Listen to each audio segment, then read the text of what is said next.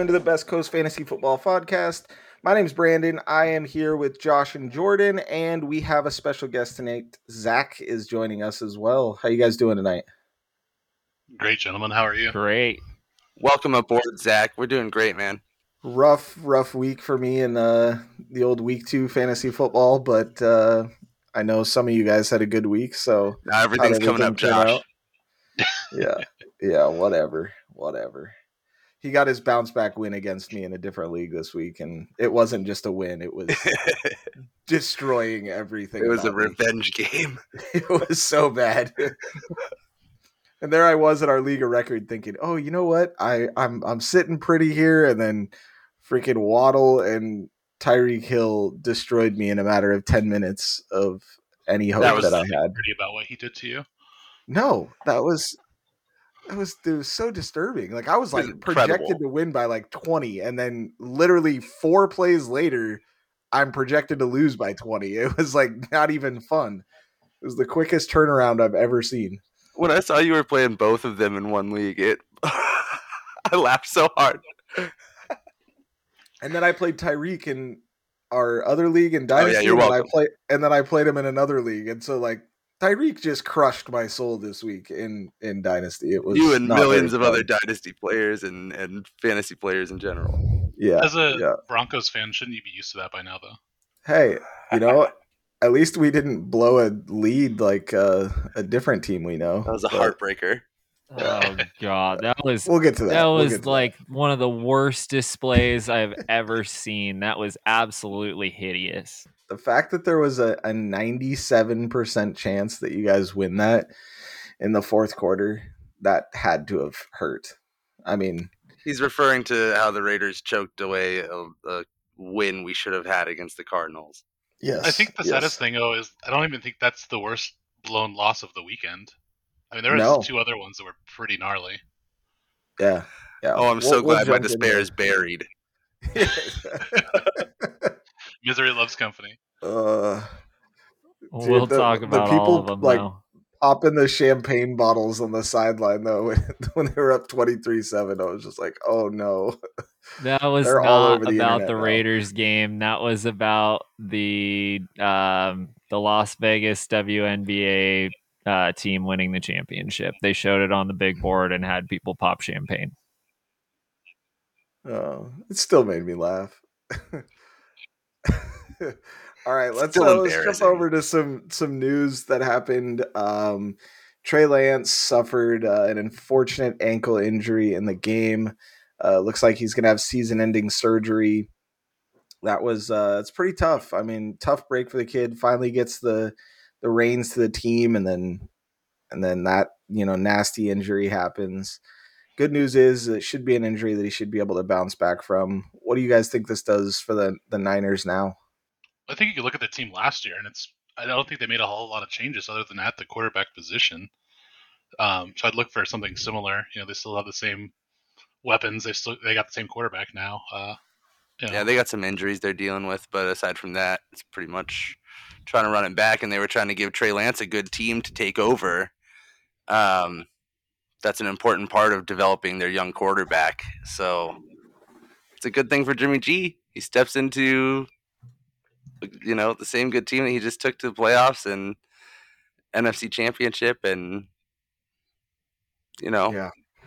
I, I think I think they're I think they're in a better position. I mean, I wanted to see what Lance could do this season, but I think, you know, with what that team did last year with Jimmy G, I think they'll be just fine. I mean, this is part of why they kept him. You know, was just just in case. I mean, with a mobile quarterback, it's good to have a, a good backup quarterback anyways. So, I think this is kind of uh, kind of big for them to be able to still have Jimmy G and not not have gotten rid of him in the offseason. I'll tell you what, boys, I'm sad about my Trey Lance shares, and that's me being selfish. But we are talking about fantasy football, so there's a lot of folks out there that are sharing that with me. And unfortunately, Jimmy Garoppolo is not the you know replacement fantasy option that he is the NFL replacement option. Yeah, agreed. Who we're recording this during uh, Monday Night Football right now, and 53 yard reception from Quez Watkins. Whew, wide open. Couldn't have been more open. Yeah, wide open, blown coverage oh, there. Uh, so during the Bucks and Saints game, uh, fight broke out. Uh, Mike Evans went after Lattimore, and uh, he's going to be suspended for one game. Pretty big fantasy implications there for for Mike Evans, considering the the injuries that they're facing on the wide receiver side of the ball. Uh, Tom Brady you know, too. Yeah, yeah, he doesn't have anybody to throw to all of a sudden. He had plethora of weapons last preseason week, you know, and now we've got nobody unless Godwin comes back. Yeah, and I don't think Godwin will. I I don't know if Godwin will be back, but last I heard, I didn't think he was going to be back this week either. Who knows what's going on with Julio still? Uh, with Evans out, I mean, you're down to Miller, Scotty Miller, yeah, Scotty Miller. I think that's about your only option there. Uh, and Perry Leonard Fournette gonna get some targets. Yes, sir. Oh yeah, Breshad Perriman yeah, Leonard Fournette might actually get going. Um, so, hey man, he's been touching the ball. He just hasn't had touchdowns. He's he's pretty. Uh, I liked that tweet though. He, he he's looking out for fantasy t- managers. He said guys. the touchdowns are coming. well, they they play the Packers next week, so he and Aaron Rodgers can uh, kind of commiserate about nobody to throw to at halftime or something. so true there. Why'd they come um, back? Yeah, uh, Jerry Jeudy left the game early with a shoulder injury. Uh, I last I actually heard is it's not a shoulder injury; it's a rib injury. Um, I was watching an injury update, and they were saying that it was uh, possibly actually a rib injury, and they haven't announced anything about X-rays or anything like that. But the fact it, that he wasn't able to come back to the game, they announced actually Jeudy's X-rays on his ribs were negative. Oh, Got that. Well said. Yeah, there's okay. gonna maybe soft tissue or cartilage or something, but definitely no uh, structural damage. Well, that's good. So he's day to day to day. Um, so that's that's some good news for for fantasy managers and good news for for me as a Bronco fan. Could use all the the help we can get with how that offense has looked. So yeah, good news for Russell Wilson who needs a spark to get something going here. Yeah. Uh, Dalton Schultz is dealing with a PCL issue. He could miss some time. It's a similar issue, I believe, that Zeke dealt with last year. Um, so may be able to play through it, but may lose some of his uh, ability out there. I'm not sure how much time he's he's going to miss, but um, I've heard some optimistic things saying he could play after like maybe one week out. Uh, I've heard some pretty negative things. Like it's kind of up in the air at this point. Yeah, that's kind of what I've heard with this one too. So it's something to monitor, keep an eye on. Um, definitely pay attention to the waiver wire this week and pick somebody up uh, just in case uh, he is luck. out. Yeah, I know. Trust me, Schultz is my tight end. So uh, yeah, that one's tough for me too. Uh, Clowney, J- Jadeveon Clowney was ruled out for Thursday's game with an ankle injury.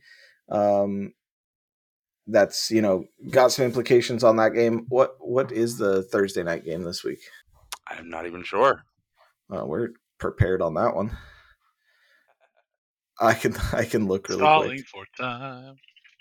Yeah, I know Houston's someone, gonna play. Will it for me. Uh, yeah, uh, it it's Steelers Browns. It is just some good old fashioned slobber knocker football for that game. Yeah, Six it'll three. be a really really exciting Thursday night football game. Um, it also uh, appears that Tyrion Davis Price has a high ankle sprain and is going to be out a couple of weeks. So more more 49ers players go down. Their running back room just can't can't seem to stay healthy. Uh, as of right now, it's uh, Wilson and Mason, and now we actually talked about last week that maybe Mac gets called up if the injuries keep keep piling up. So maybe we could see Marlon Mack end up on the, the roster there. Sleeper's gonna go wild. Oh, I know. There, as soon I, I guarantee you, if I went on sleeper they right now and Marlon I looked at Mack. the announcement that TDP was hurt, it would all be about Marlon Mack.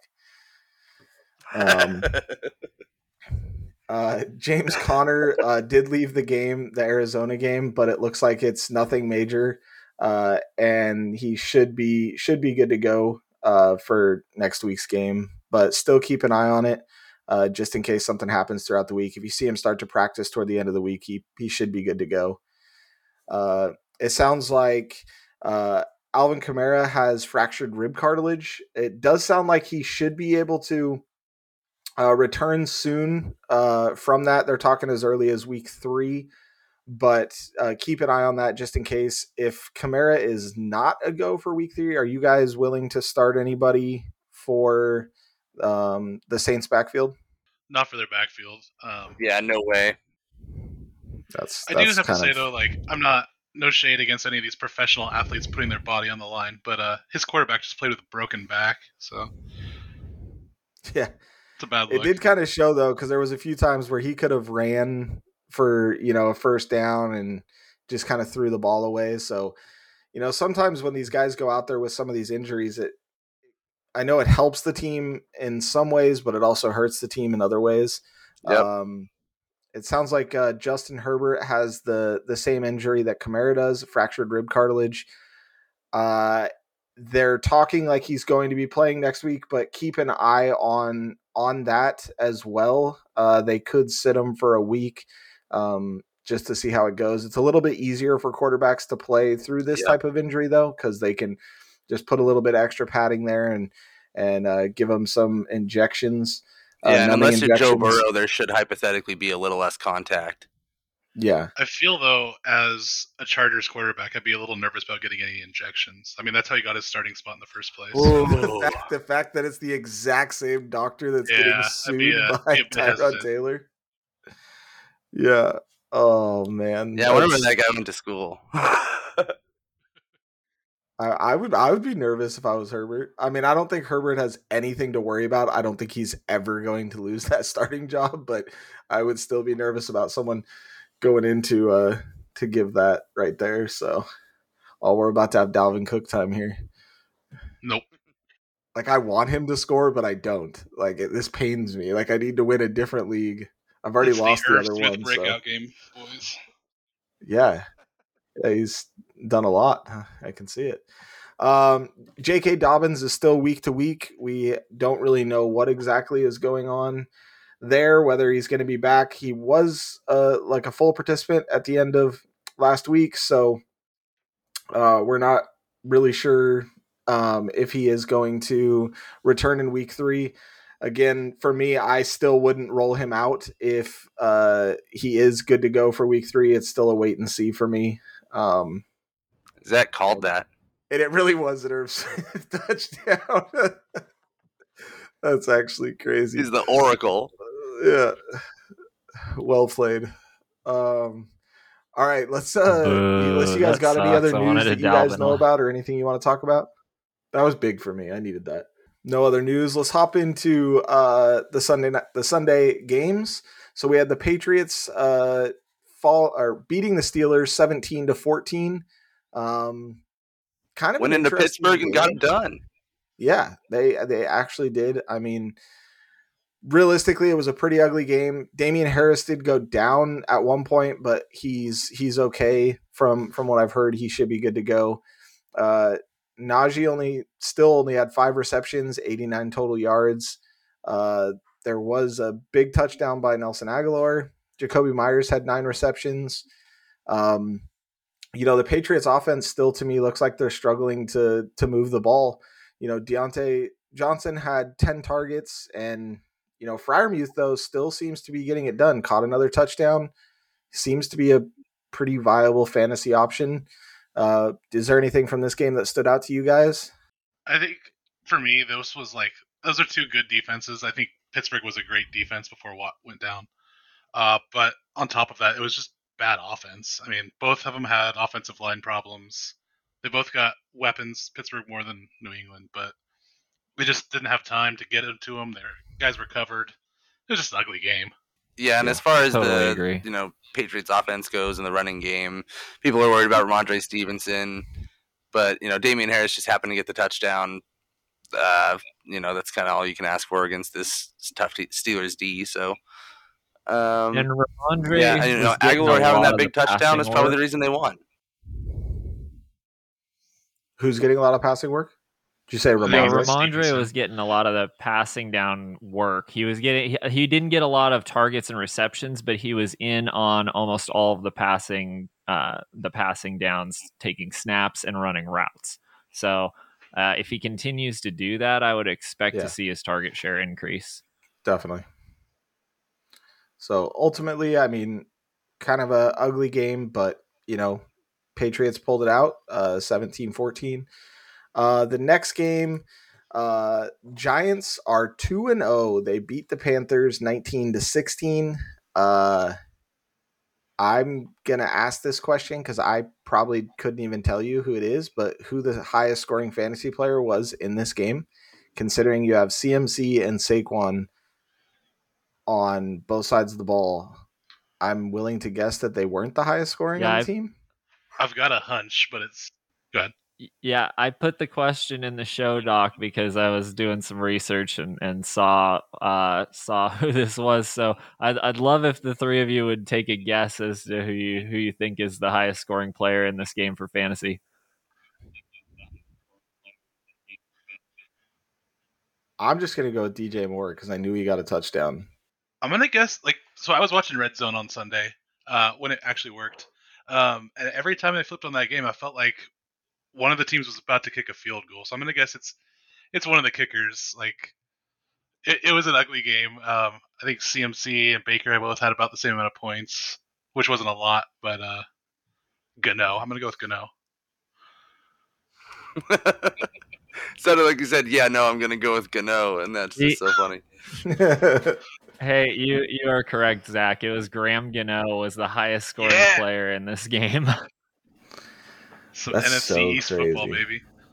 Yeah, that's where kickers can can make it or break it for you. I mean, uh, you know, I think I think both Saquon and CMC will be okay. As a CMC owner in multiple leagues, how do you feel about him, Jordan? Oh, I uh, I'm I'm totally fine with them. Like they both had a lot of work in this game. Uh, CMC ended up all right. Saquon had a little less than CMC, but neither really killed you. They just uh, you know, neither got in the end zone, and you'd like to see more passing volume for both of them. And I think, like for the Panthers especially, that's going to be really, really necessary to get CMC more involved.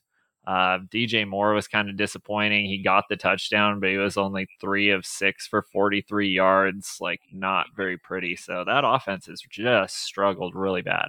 Yeah, I agree.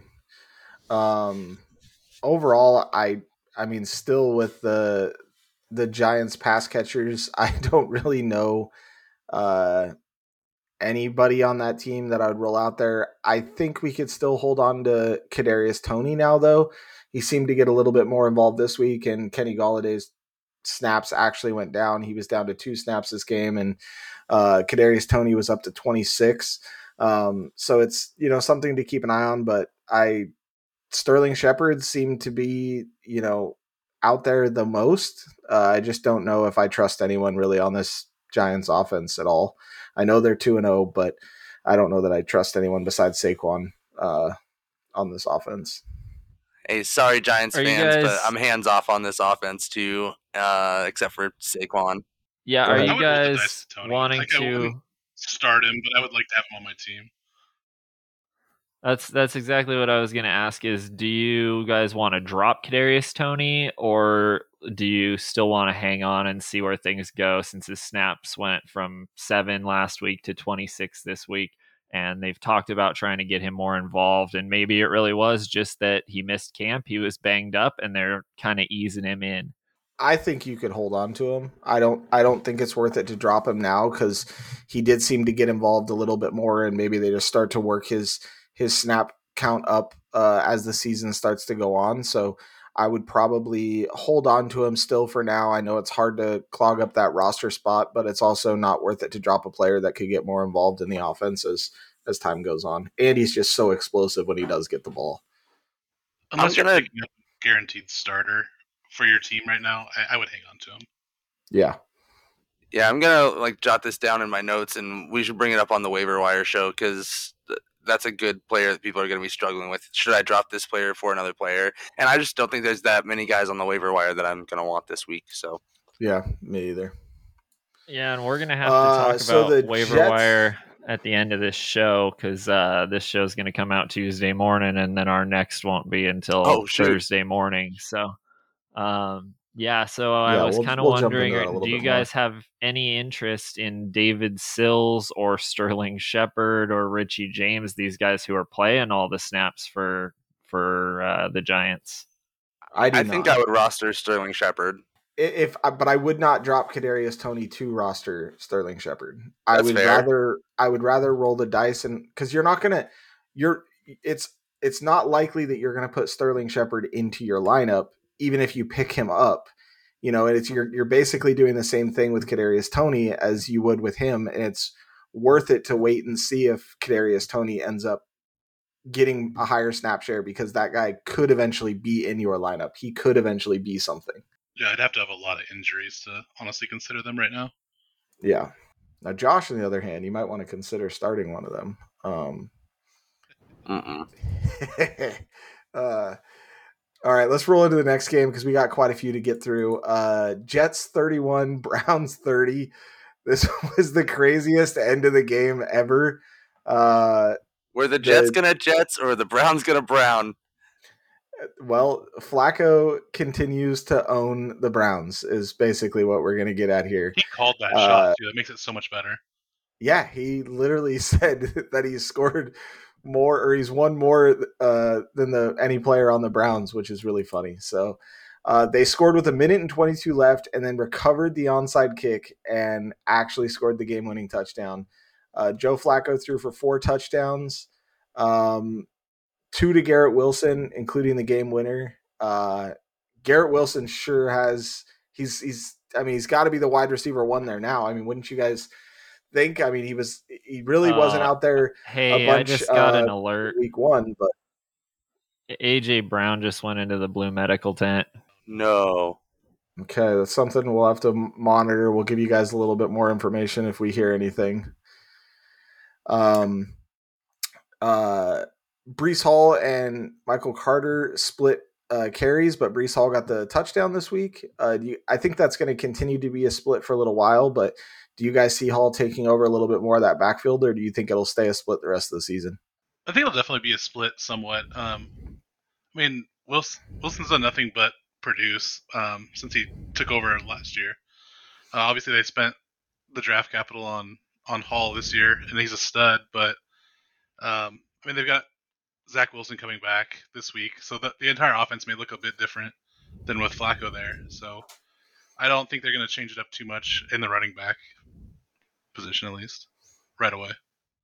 Yeah, I'm kind of thinking the same thing. If if it does happen, it'll be gradually and probably at you know towards the end of the season is when you'll want to be playing Breece Hall. He might win you some championships. That'd be sweet, but um, yeah, I don't think he's gonna be like anything better than probably you know low end RB two for the next foreseeable future. Agreed. Uh, Nick Chubb had 113 total yards and three touchdowns. Uh, looked really good. It was you know good to see him get into the end zone. It came at the cost of Kareem Hunt, but I think that's kind of how you know the season's going to go and continues to go for them. I think it's going to be a you know back and forth. There is going to be games where they both have good games, but I think it's going to be a little bit of that. Um, I know Nick Chubb got a, I completely agree. hate this week for yeah. Chubb got a lot of hate this week for not going down at the one yard line. I think that would have been really difficult for him to go down, but I don't think this loss comes down to what he did right there um, at all. I just gotta say, I'm so frustrated as a Kareem Hunt like long time fantasy manager. this this guy has those back to backs that you don't start him on the right week. It's that Amari Cooper kind of thing. Happened to me, you know. happens to, to me all the time. you didn't start him week one and you started him week two. do you guys have any advice for the fantasy manager like me who's like, I want the Kareem Hunt games that are awesome? How how do yeah. you know when they're gonna come? You go with odd weeks. Odd weeks he scores touchdowns. Even weeks he doesn't. So week How three, very wise. yeah, week three, you have him in your lineup. You're, Tell you're, me where have I you think, learned this fantasy prowess? I think uh, I think what you're looking for when you're looking whether you should start Nick Chubb or Kareem Hunt and how high you should expect their totals to get is just dependent on the over under for the game and whether or not you think they'll be behind or in the lead. So when they play bad teams, Nick Chubb is going to smash. And when they play teams with a good offense that can put points on the board, Kareem Hunt is going to see a lot more snaps because there's going to be a lot more passing downs. So that's just the way I would play it. But I mean, you're probably playing both of them almost every week unless you have really good depth at running back. Agreed. I, I think I think both of them should almost always be in your lineup. It's hard to not put them in your lineup.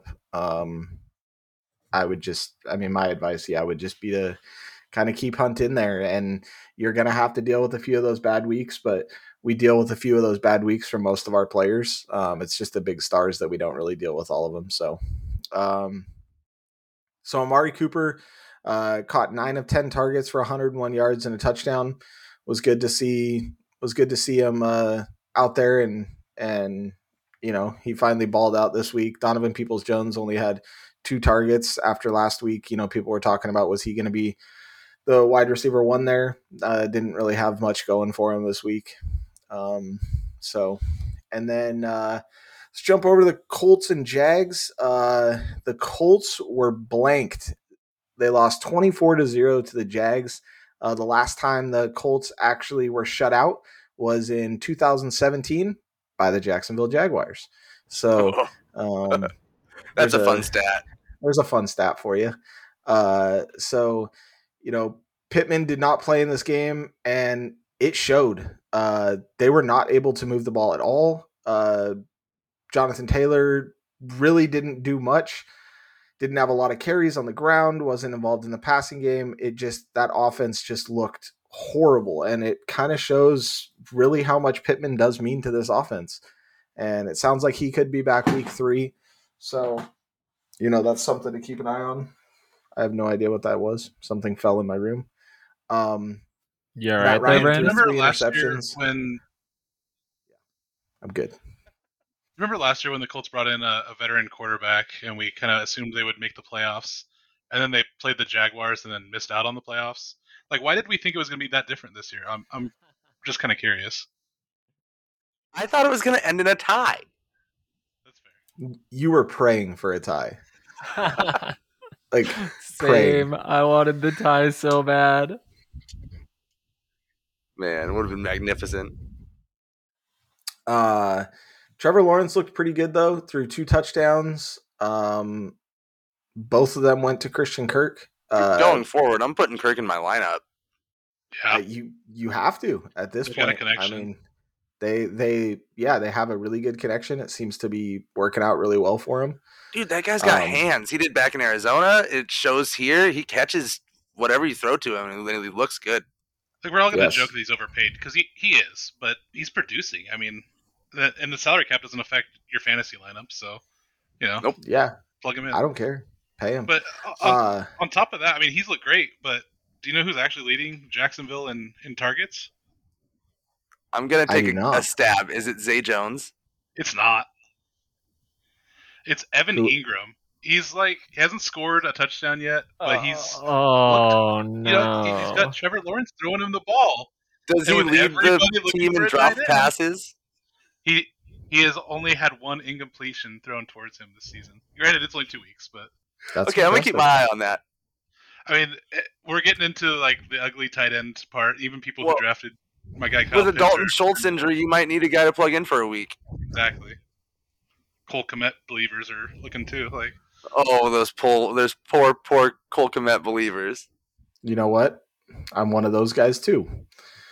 So, um, yeah, I feel that pain uh, all over the place. Uh, James Robinson 23 carries, was real efficient, had a 37 yard touchdown run.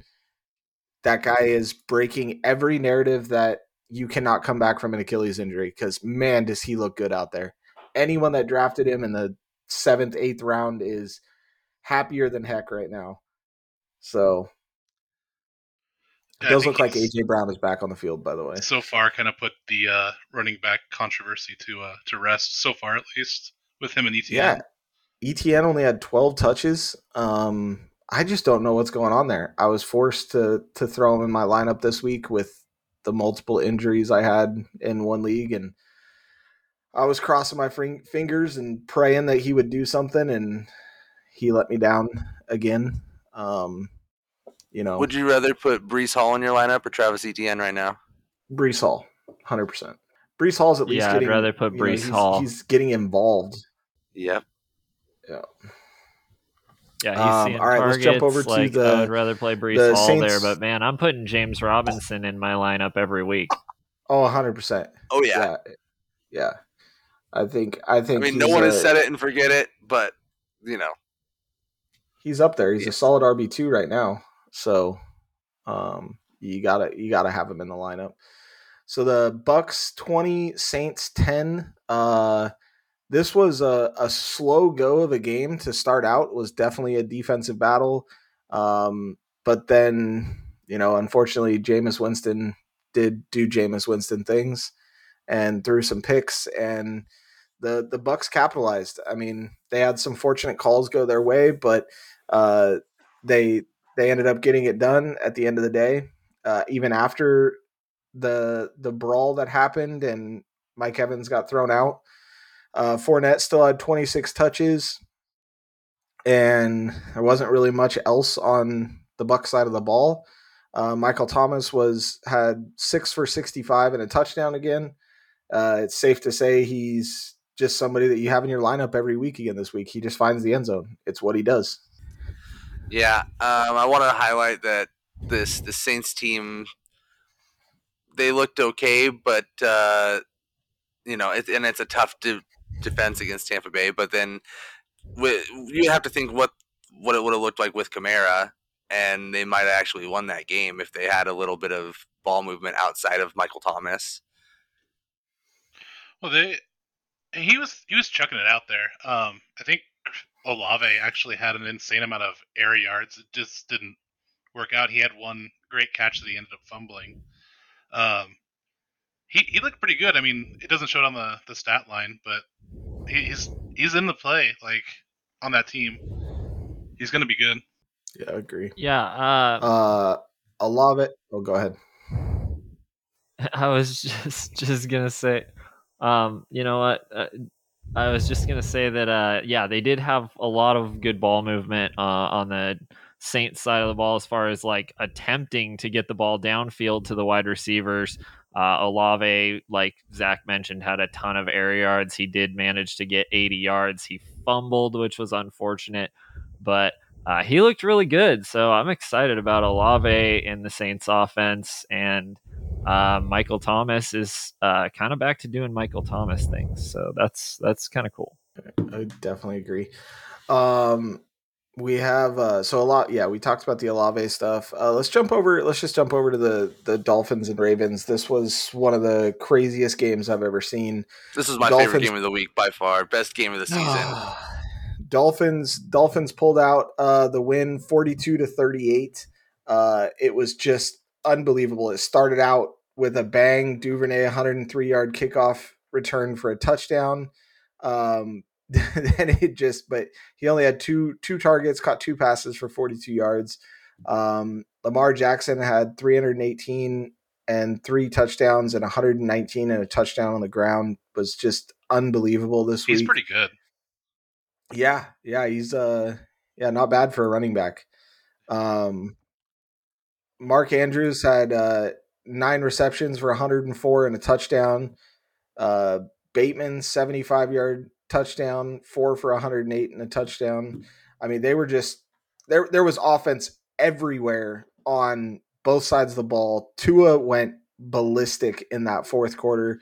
469 total yards, six touchdowns, and the the two that crushed my soul, Tyreek Hill was 11 for 190 and 2 and Waddle was 11 for 171 and 2.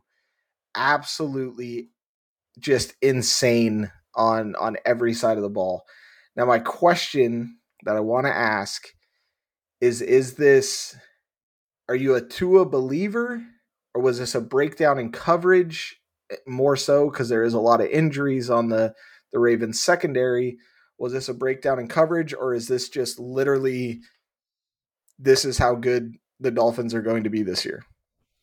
I think it's both that there was injuries in the in the secondary there, but also, I mean, Tua's going to go on a tear this season. He's got Waddle. He pumped him with 19 targets, 11 catches of 19 targets. It's going to be just like last year, only plus they're going to manufacture 10 touches a game for Tyreek Hill.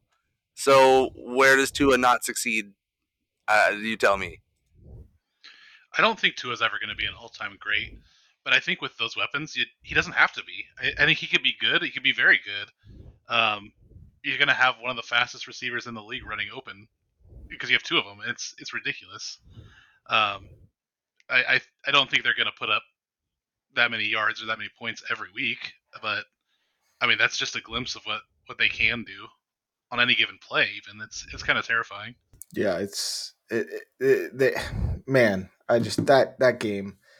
It was like I have Lamar Jackson one league, so I was like, "Yeah, Lamar," and then it was like, "Oh no, Lamar," and then yeah, just the the Waddle and you know Tyreek thing. They just they're so fast. Like you just can't guard them. And I think it's just gonna it makes Tua look a lot better than maybe Tua actually is. Um, so that that's it. That's a big difference there. Um, all right, let's keep let's keep rolling here. Uh, the Commanders uh, fall to the Lions 36-27. It was the first game that the Lions were favored in two years, and they pulled it out. Um, the Sun God, it was all the Sun God. Nine for 116 and two with 68 yards on the ground. He's got to be a wide becoming, receiver. He's got to be close to ranked in the wide receiver one. I'm becoming Not a really big overall, fan of this Lions team. This offense is really, really fun, and Amon Ra is that dude. Like that guy is incredible. He's I don't think he's gonna slow down. Like, I mean, obviously there's there's some metrics where he's going to have some regression back to the mean of just like a really good receiver, but it, it, he's going to be awesome this year and going forward. Lions got to be happy with the offense that they're producing right now. Swift only had seven touches, and he was able to get 87 yards and a touchdown out of it. Uh, obviously, the the story of the game is Amon-Ra St. Brown. He was incredible, and he's got to be in your lineup every single week and probably should be in your DFS lineup every single week right now.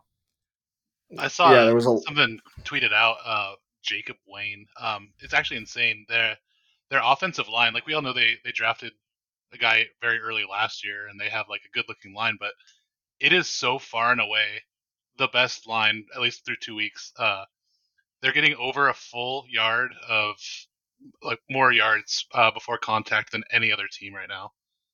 Like they're that getting almost four yards insane. before anybody gets touched. It's that insane. is so crazy. Yeah, I saw it's over three and a half yards. And that's why Jamaal Williams is so big on the goal line. Um, you know, oh, oh the freaking Diggs and Josh Allen are going crazy tonight. Uh, I had Swift as one of my league winners, and even with the injury, I mean, that few touches and that many points, like he's done nothing to, to, to deter me from that opinion. Uh, no, hundred percent. Usually don't get league winners in the first or second round, but I, I still think he could be one of them. How are we feeling about Antonio Gibson, guys? I'm he's, ready to eat, bro. He looks good. Yeah, he's surprising me. Um, you know, he's taking advantage of the the touches that he's I getting. Am... He's uh, you know, involved in the passing game. Man, I'm still out on Antonio Gibson. I'm worried, man. He, he had 14 carries for 28 yards. Uh, he got the touchdown, so he bailed you out for fantasy. But Brian Robinson is out there doing work. He was a guy that was really hyped in the preseason that this team had said they were giving the job, like the starting job to, or at least that he was going to have work. So I'm thinking that this volume is not going to stay put for Gibson. Uh, you can continue to play him until until Robinson comes back, but then I'm I'm I'm worried. Yeah, it could, it could be interesting when when Robinson does come back. That that is for sure. Uh, all the Commanders uh, receivers were involved. Um, you know, you had uh, Curtis Samuel again, really involved. Uh, Jahan Dotson really involved. I mean, even Terry McLaurin is. Are are you willing to roll all three of them out as you know wide receiver two flex options? You know, yeah, I I am. I think you gotta, yeah, you gotta pull the trigger on some of these guys. And Jahan Dotson, even though he didn't have a huge game yesterday, I, I, think he's capable of it. And I don't think Carson Wentz really has that much of a preference for any of these receivers. I mean, Dotson yeah, caught uh, another touchdown. Know, he's got Wentz, three touchdowns in his first two games in the NFL. Yeah, yeah.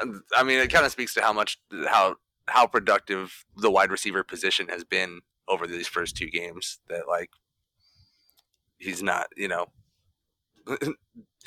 considerably better in, in the rankings.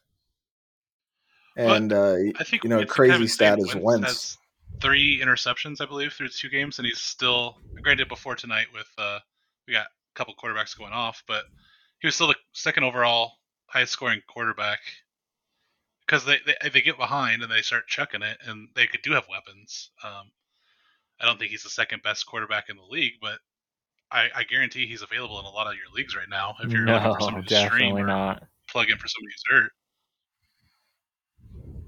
Yeah. All right, let's jump over to the the Seahawks 49ers game. Uh 49ers win easily 27 to 7. Um, we talked about, you know, Trey Lance going down and then Jimmy G comes into the game. Uh, has a 154 yards and a touchdown and also had a rushing touchdown. Um, the offense seemed to to look pretty good with him out there.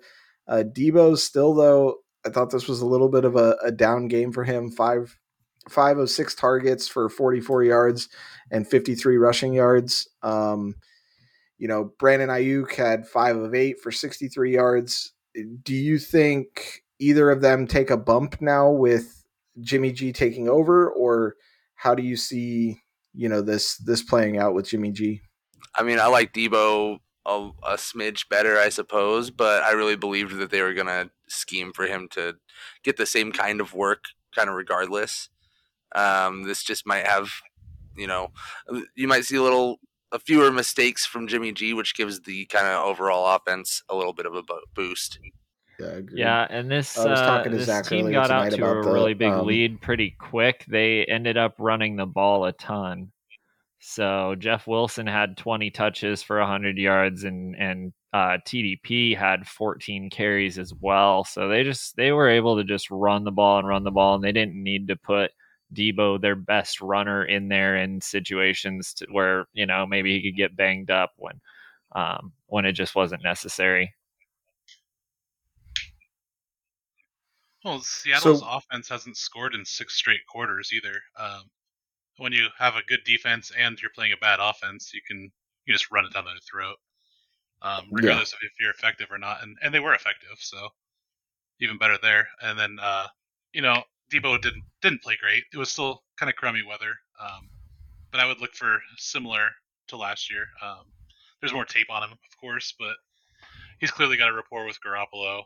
Uh, and they got Kittle coming back, uh, I believe, this week. I, and he's just a monster. Yeah. He just doesn't get tackled. It's insane. Agreed. Do you think the um the injury to Tyrion Davis Price, do you think that boosts Jeff Wilson up quite a bit? Do you think they're going to trust him um more in in in this now? Bills pick 6. I don't they think actually. Uh, uh, I think they're gonna. The, the, Niners are the epitome of next man up. They're they're gonna have somebody else in the wings. Uh, he's still gonna yeah. get volume, but they're gonna bring in some guy you've never heard of, or Marlon Mack, and one of them is gonna have a great game, and it's gonna be whoever isn't on the number one on the depth chart to start the game. Yeah. Uh, real quick, Malik Willis is now in at quarterback for the Tennessee Titans. That's wow. Huge. You actually get it. I mean, granted, they're down 41 to 7. yeah, but, but, we get to see Malik for the first time. We do. We actually get to see Malik. So, um, uh, on the other side of the ball, uh, Tyler Lockett was had had 11 targets, caught nine passes for 107 yards, and DK had four targets or six targets, four passes, four catches, words, uh, for 35 yards.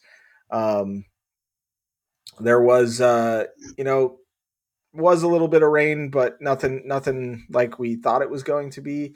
Are you guys worried about DK at all? Definitely. Is he somebody you're willing to start, or what are you what are you doing with DK? I think it depends on where you drafted him. If you drafted him to be your number one, I'd be terrified. As a as a number two guy, where he's kind of fallen ADP wise towards the, the end of the offseason, uh, he's still getting targets. Um, he's you know you want more.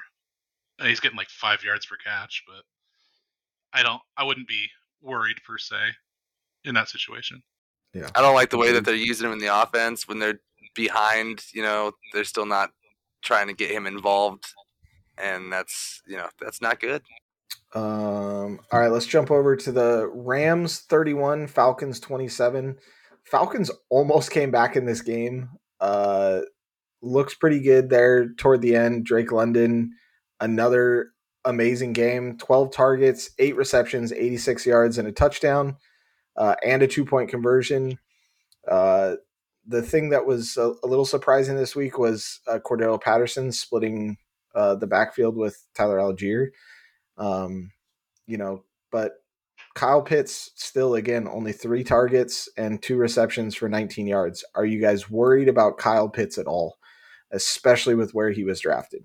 In a redraft league, I am terrified. Mm-hmm. Yeah. Would it, is he droppable for you? No. God, no, absolutely not. No. Okay. I think you, you, could justify just, picking somebody up and benching him, but if you drop him, I mean, that's that's shameful.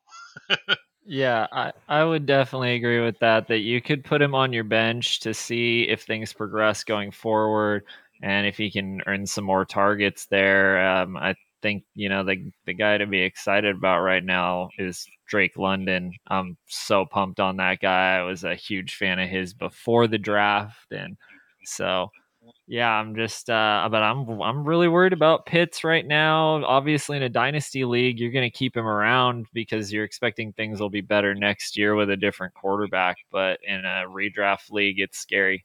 Agreed. He's somebody I would definitely, I would definitely be looking to to start somebody over him until he starts getting involved in the offense a little bit more, though. Um, on the other side, Cooper Kupp does Cooper Kupp things. Uh, 11 for 108 and two touchdowns again. He will just not go away. Um, Cam Akers had. I was yeah, actually yeah. This uh, you know Allen Robinson four for five for 53 and a touchdown. Almost had a second touchdown. It was called back. Uh, so you know, good to see him getting involved in the offense. Um, I think that's going to continue to happen going forward. Uh, you know, I think it, it'll be. I I think it's it's uh, good to see him involved. Cam Akers uh, definitely got involved more at 15 carries and two receptions for 62 yards. Henderson was 10 for 47 and a touchdown. So, uh, you know, there yeah, that, seemed to be splitting that backfield a little bit more like we thought.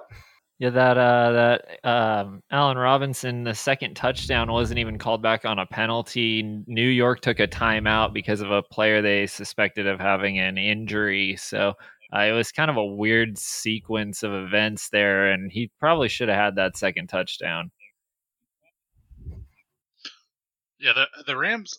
I, people were talking about how Atlanta almost came back, but really that that was the Rams choking it away. They had a an interception uh, they clearly, like the body language wise, looked like they had the game wrapped up. And Atlanta, you know, they give them credit; they tried, but uh, you really didn't see the Rams answer until that final drive when they smashed Mariota to, to, end the game. But yeah, uh, poor guy. Yeah.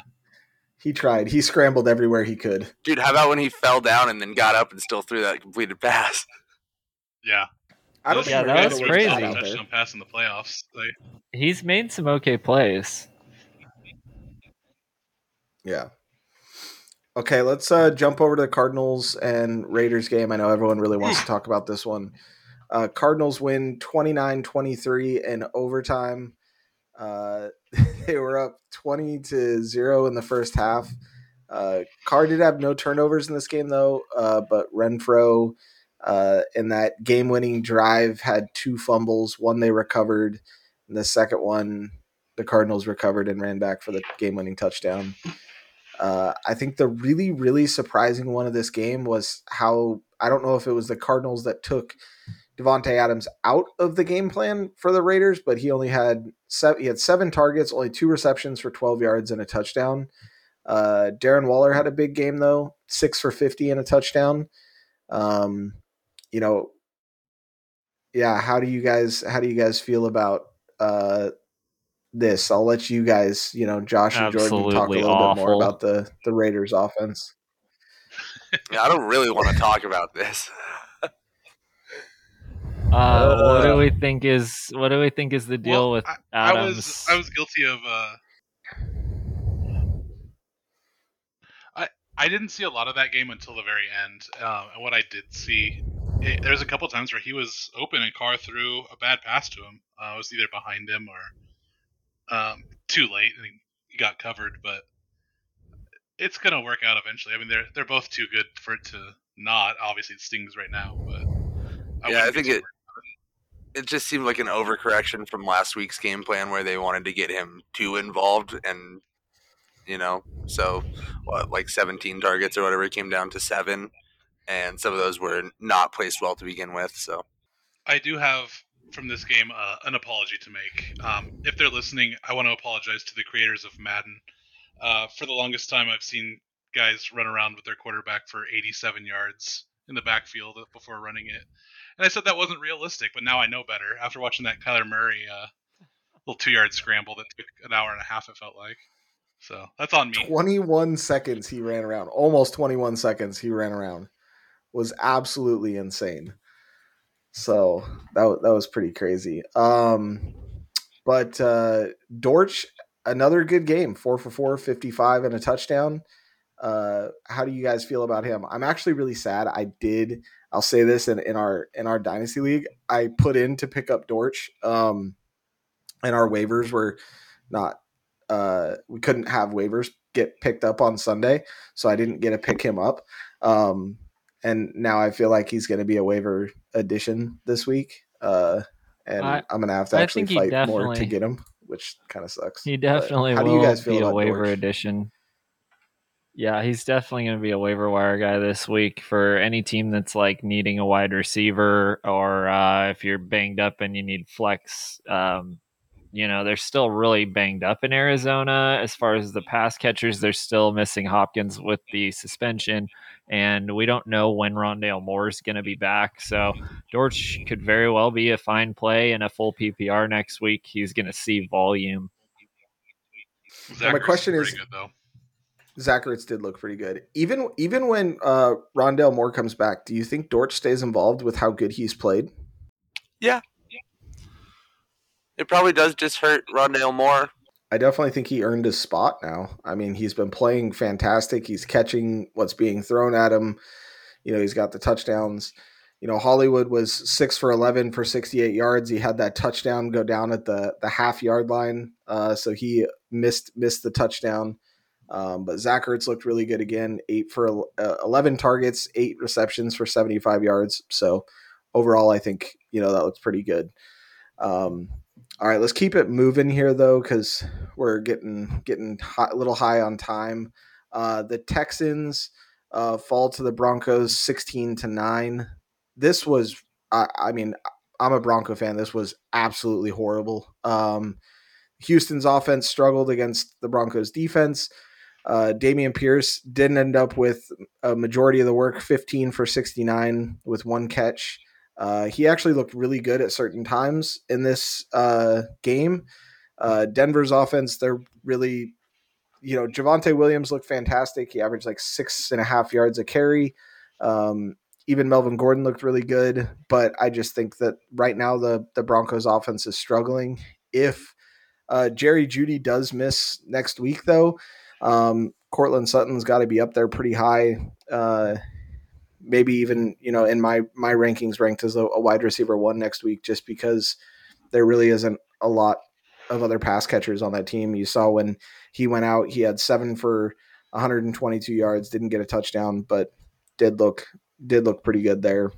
I don't know. Broncos um, had some really questionable play calling again. I don't know what your Broncos are thinking, where rough. they get into the they get in, yeah, they get in really close they get in really close and their running game's what's been working for them, and then they don't even like run play action or anything. They they ran really weird stuff at very strange times when Javonte and Melvin Gordon were both looking good and running well. So it it was odd. Trust me, I was screaming. There was a lot TV. of. I was yelling. Yeah, there was I, a lot of strange yeah. play calling this week and bad coaching decisions.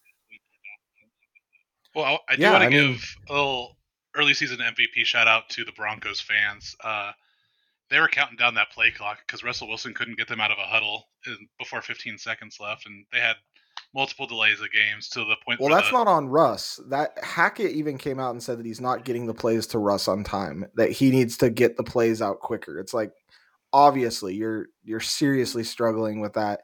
I don't oh know what's going goodness. on. We had a few like a read option play where they gave it to a receiver to uh, you know or a fullback and it was just it was horrible. I just it made no sense to me. They need to run the ball in the red zone. It's you know Javonte and Melvin Gordon. I would expect eventually the touchdowns to start going up because they're going to start running the ball. When you're three yards out of the end zone and you're not running it with a you know the running backs that are averaging six and a half yards a carry, it just makes no sense to me.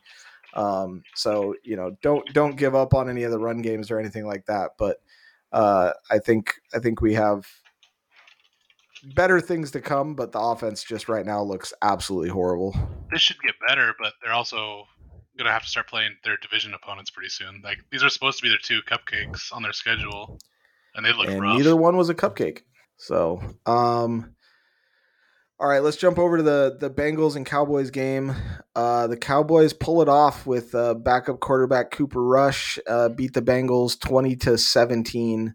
Um, Cooper Rush wasn't too bad, two hundred thirty five yards and a touchdown. Pollard had ninety eight combined yards and a touchdown. Zeke looked looked terrible, and I think he will continue to look t- terrible as long as Dak is out. I benched him this week. Uh, Noah Brown, though, five for five, 91 yards and a touchdown. Uh, CD did get, you know, his yards. He was uh, had 11 targets, seven receptions, and 75 yards. And then we talked about, you know, Dalton Schultz getting hurt. Um, what did you guys see on the the Cowboy side of the ball? Is Zeke somebody that you would even try and roll out there going forward until Dak comes back? I might for this week. They play the Giants. Um, I'd give them one more chance, but we saw when when Dak got hurt with his ankle uh, year before last, teams will stack the box and you know make their backups beat you. Um, Dallas barely beat the Vikings last year with Cooper Rush, and it took uh, some really great catches from Amari and CD, and it you know it, it's not going to be pretty. Um, you're mostly looking for a volume play at that point. I think Zeke's has been better than Pollard, but Pollard may be a better play now, just given his uh, big playability. Uh, on the Bengals side of the ball, Burrow was sacked six times again. Supposedly boosted up that offensive line, and he is still just hitting the ground like crazy. Uh, Ja'Marr Chase where, and, and where at? Where they boost that offensive line? Yeah, well, it's not showing, but they did. Um, they boosted up their his, payroll. His, his, bodyguard hasn't shown up. Um, no, he forgot he was supposed to be there to protect him. Uh, yeah, Higgins was had 10 targets, 6 receptions, 71 yards and a touchdown. Uh, Mixon had 22 touches for 83 yards. They were supposed to have, you know, this was supposed to be an easy, game for them. They had Mitch Trubisky in week 1 and the Bengals are now 0 2. Are you I mean, we're not too worried about their offense. I think Chase and Higgins and them they're going to continue to move the ball, but what do you guys think about the Bengals overall? Like just as as a team? I mean, is this a massive Super Bowl hangover or or what's going on? Yeah, I think it is a Super Bowl hangover. I can't believe they're 0 and 2 against Mitch I can't believe they're 0 2 against Mitch Trubisky and Cooper Rush. Like, those are the two quarterbacks they've faced and lost games to. And this is supposed to be a pretty good defense as well as one of the elite offenses in the NFL. And uh, we really haven't seen that so far. I'm I'm optimistic for where things are going to go though down the road. They, they've got great weapons in that offense. Yeah, I think I think the offense will be fine, but I just I, I think overall this team is is really struggling and has to has to find their stride. Um, let's jump over to the Bears Packers game. Uh, Packers 27, Bears 10. The you know, the, doesn't doesn't matter. Uh, Aaron Rodgers continues to own the Bears. Um, it was a pretty ugly game for Fields, uh, despite getting a rushing touchdown. Uh, Montgomery was 15 for 122 on the ground, and you know Cole Kmet again zero receptions. Uh, is Kmet somebody you guys are dropping? Because personally, I'm I'm letting him go. I'm done he can uh he can have his breakout yeah. on somebody else's roster. Yeah, I would drop Kmet. Yeah, I'm moving yeah. on. What about Mooney though? Uh, he's was another one like they were both kind of got that preseason hype. Like Fields is going to have to throw to somebody, but he didn't even throw it 15 times. Yeah, I just don't think that they're to throw to anybody. I that offense just looks atrocious. Uh, I don't know that Mo- Mooney is somebody that I would drop, but I mean at this point it's getting close. I mean, that offense just looks horrible. Um, you know, I, de- I definitely would, I would definitely put somebody else in in my starting spot over him. Um, so, uh, but on the Packers side of the ball, uh, Aaron Jones was incredible. 15 for 132 and a touchdown. Had three receptions for 38 yards and a touchdown, and then AJ Dillon had 18 for 61. They they did what they should have done in week one and they got it to the best two players on the field and they they looked really really good with it. Allen Lazard did come back though and caught a touchdown um, so that was kind of nice to see him out there. Uh, is there anybody that you guys are rolling out there besides aaron jones and aj dillon on the packers side of the ball um, I, I would rather play uh, th- Robert Tonyan than Cole Kmet. I'd roll the dice on Lazard. Definitely, I would. Ro- if I, if I yeah, I'd I'd rather play. I agree with Josh. I'd rather play Tonyan than Cole Kmet. Um, and he's he's always got a chance at a touchdown with this Rodgers led offense. And then Lazard, you can roll out there in the flex. I think he's going to continue to get more and more involved. He's still coming back from an injury, but the running backs are who I want to play there for sure. And just going back to Fields for a second how do you lose by 17 and you only throw the ball 11 times? Does any of you have uh, any kind of idea what's going yeah. on there? It shows they have zero confidence in Fields. Well, the Bears can change their coach, but that's kind of I, I don't know if they're cursed or what, but that just seems like that's what they've done for the majority of my lifetime, other than when they had Mike Martz and Jay Cutler for that one year. Yeah, um, when I look at it, I mean, it's kind of like I've said all offseason that David Montgomery is their best player, and they, I think, really believe that too. He looked like it. So they're likely to have top three pick one, two, or three. I mean, they could have the number one pick. I, I think Seattle could be right there with them. But do they draft a quarterback in this draft? Do you guys think? There's a good shot. If Stroud and Young are as good as they say, I you know you could be justified. Give give yeah. Fields the year, and then if this is what you got, yeah. Okay. Yeah, we'll see how things go going. All right, forward. let's talk a little. Yeah, let's talk a little bit about uh, the waivers. Um, Jordan, you want to talk a little bit about the waivers that you have here, the wide receivers? Uh, oh, I, I, I think Josh put Oh, okay. yeah. Josh put want... most of these yeah. in. I did add uh, the running back Jordan Mason if he's still out there with TDP banged up for the 49ers. Uh, Jordan Mason's probably the next guy up. He had some preseason hype, so uh, behind Jeff Wilson, I feel like you could maybe throw him in there if you were in a pinch. And I know that James Conner is back, but uh, is Eno Benjamin or um, you know anybody else on that Darrel side Williams. that you'd be, you know, looking at possibly picking up? Um, Darrel Williams. Yeah, yep. I couldn't think of the name. I'm not really Benjamin interested in Eno Benjamin. Uh, James Conner should still be healthy. So as long as that's the case, I don't really want to roster him. I think if if Garrett Wilson's available in any of your leagues, like go get him yesterday. Um, uh, shame on you if he is. He was a top ten pick, but I saw that uh, on sleeper. He was only on yeah, like seventy percent of leagues. So keep going, Zak. No, I, I, he was a top ten pick for a reason. Um, there was a lot of debate with uh, a lot of these receivers about who would be the top pick, and you know he he's just a stud, and they're gonna have Zach Wilson coming back. It's not gonna be Joe Flacco. I don't think he's gonna score thirty fantasy points every week, but uh, I, I guarantee he's better than a lot of the fourth or fifth wide receivers on a lot of guys' rosters right now, with a better opportunity as well. Yeah, we uh, we talked a little on Dortch, um, and then uh, as far as the receivers in Tampa go, because there's so many injuries there, you could maybe look Perriman's way, but I'm I'm interested more in those guys in like a really deep league or as a DFS kind of contrary play than anything else. But Zak makes a really good point, not only with Garrett Wilson, but any of these uh, really highly drafted rookie wide receivers, if they're out there, if Jahan Dotson's on your waiver wire or Drake London, I know he was getting drafted a little earlier, but uh, if people get frustrated with any of these guys and they dropped them in week one or they're, um, you know, or they were went undrafted, they need to be on your roster because the upside is is incredible with those guys. They're likely to get better as the season progresses. Yeah, I definitely agree there. Um, on the tight end side, um, you know, we talked about you know dropping Kmet and picking somebody else up.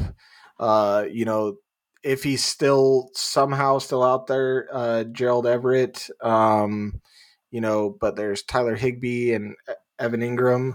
Is there anybody else that you guys would be looking at, or just those those two those two tight ends? Um, I just wanted to bring up that you know earlier Zak mentioned Evan Engram had uh, the highest target share for Jacksonville.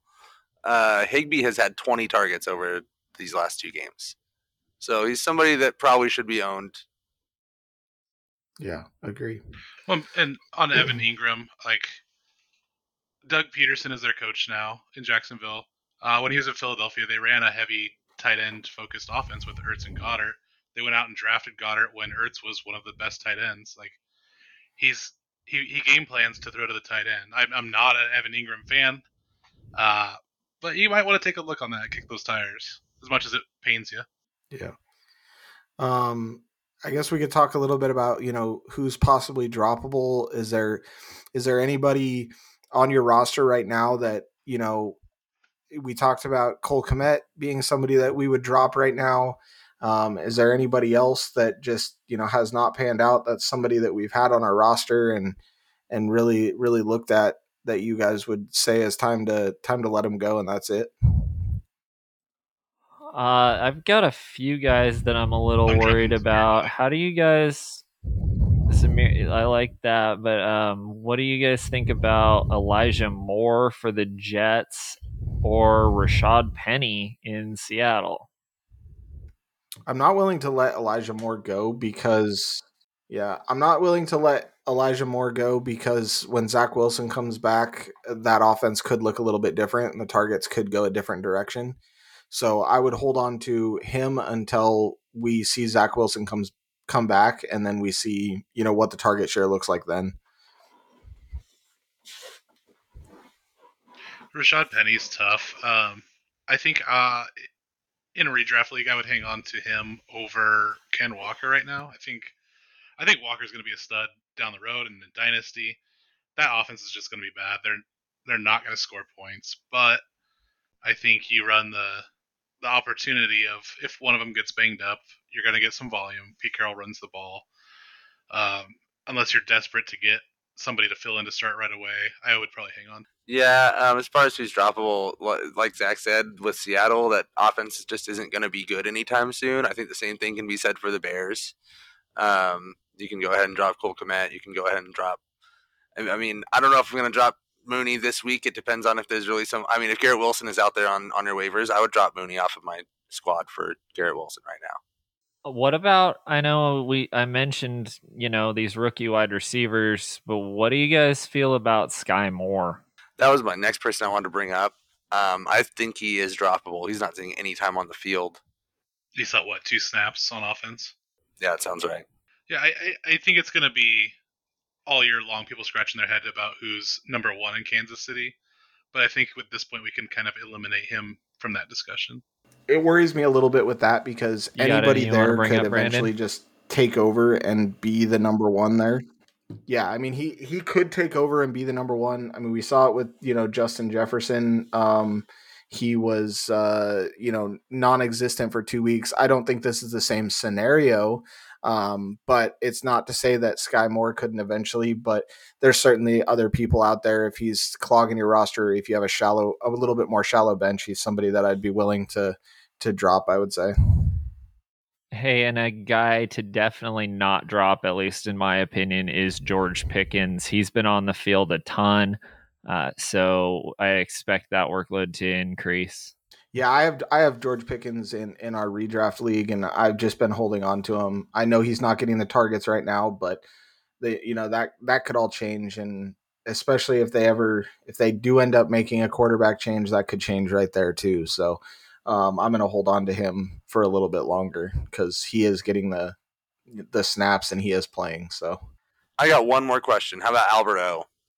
I would, I would drop him for I now. Um, probably look elsewhere just because that whole offense is look like honestly the Broncos offense just doesn't look that good right now. I mean, Alberto could be somebody that's that's usable later on if they start figuring out the offense, but right now it just doesn't look that good. So if you played him this week, like you're mad. Obviously, he got you zero points, but who who are you picking up at tight end? Like unless you're guaranteed to get somebody. I'm not just going to go outright drop him. Like, yeah, I'm going to look for somebody else to stream possibly, but it, that position uh is just rough right now. I think the the two that I would prefer the most uh, would be Gerald Everett and Tyler Higbee if they're out there on your waivers because they seem to be getting the volume and they're at least in good offenses. So that's those that's the way that I would look at tight end if you've got those options. Otherwise, yeah, it's it's pretty bad out there. Yeah, I agree. All right. Well, I think that's going to wrap up episode 12. Uh, you can find us on our main Twitter at Best Coast FF. You can find me at BCFF underscore Brandon. And you can find Jordan at BCFF underscore Jordan and Josh at BCFF underscore Josh. And Zak is just the Oracle. Uh, he predicts the future. So, you know, thank you so much, Zak, for for hanging out and uh, jumping on this Thanks, episode Zak. with us. We really appreciate it. Thanks for having me, boys. Bye, everybody. And uh, we will have our DFS challenge uh, scores on Wednesday's episode and uh, get the uh, the punishment for for that because we'll have our, our new lineups for Wednesday as well.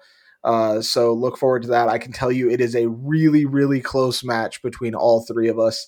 Um, Jordan might have taken it with the Bills defense tonight, though. So uh, then again, I did have Josh Allen and Stefon Diggs. So that was kind of. That probably makes too. me the loser. That might have made you the loser. Yeah. I just said that without actually saying it. But um, yeah. thank you, everybody. And uh, tune into, tune into, uh, uh, Wednesday's episode as well. Uh, we appreciate everybody hanging out with us, and uh, we hope you all have a great night.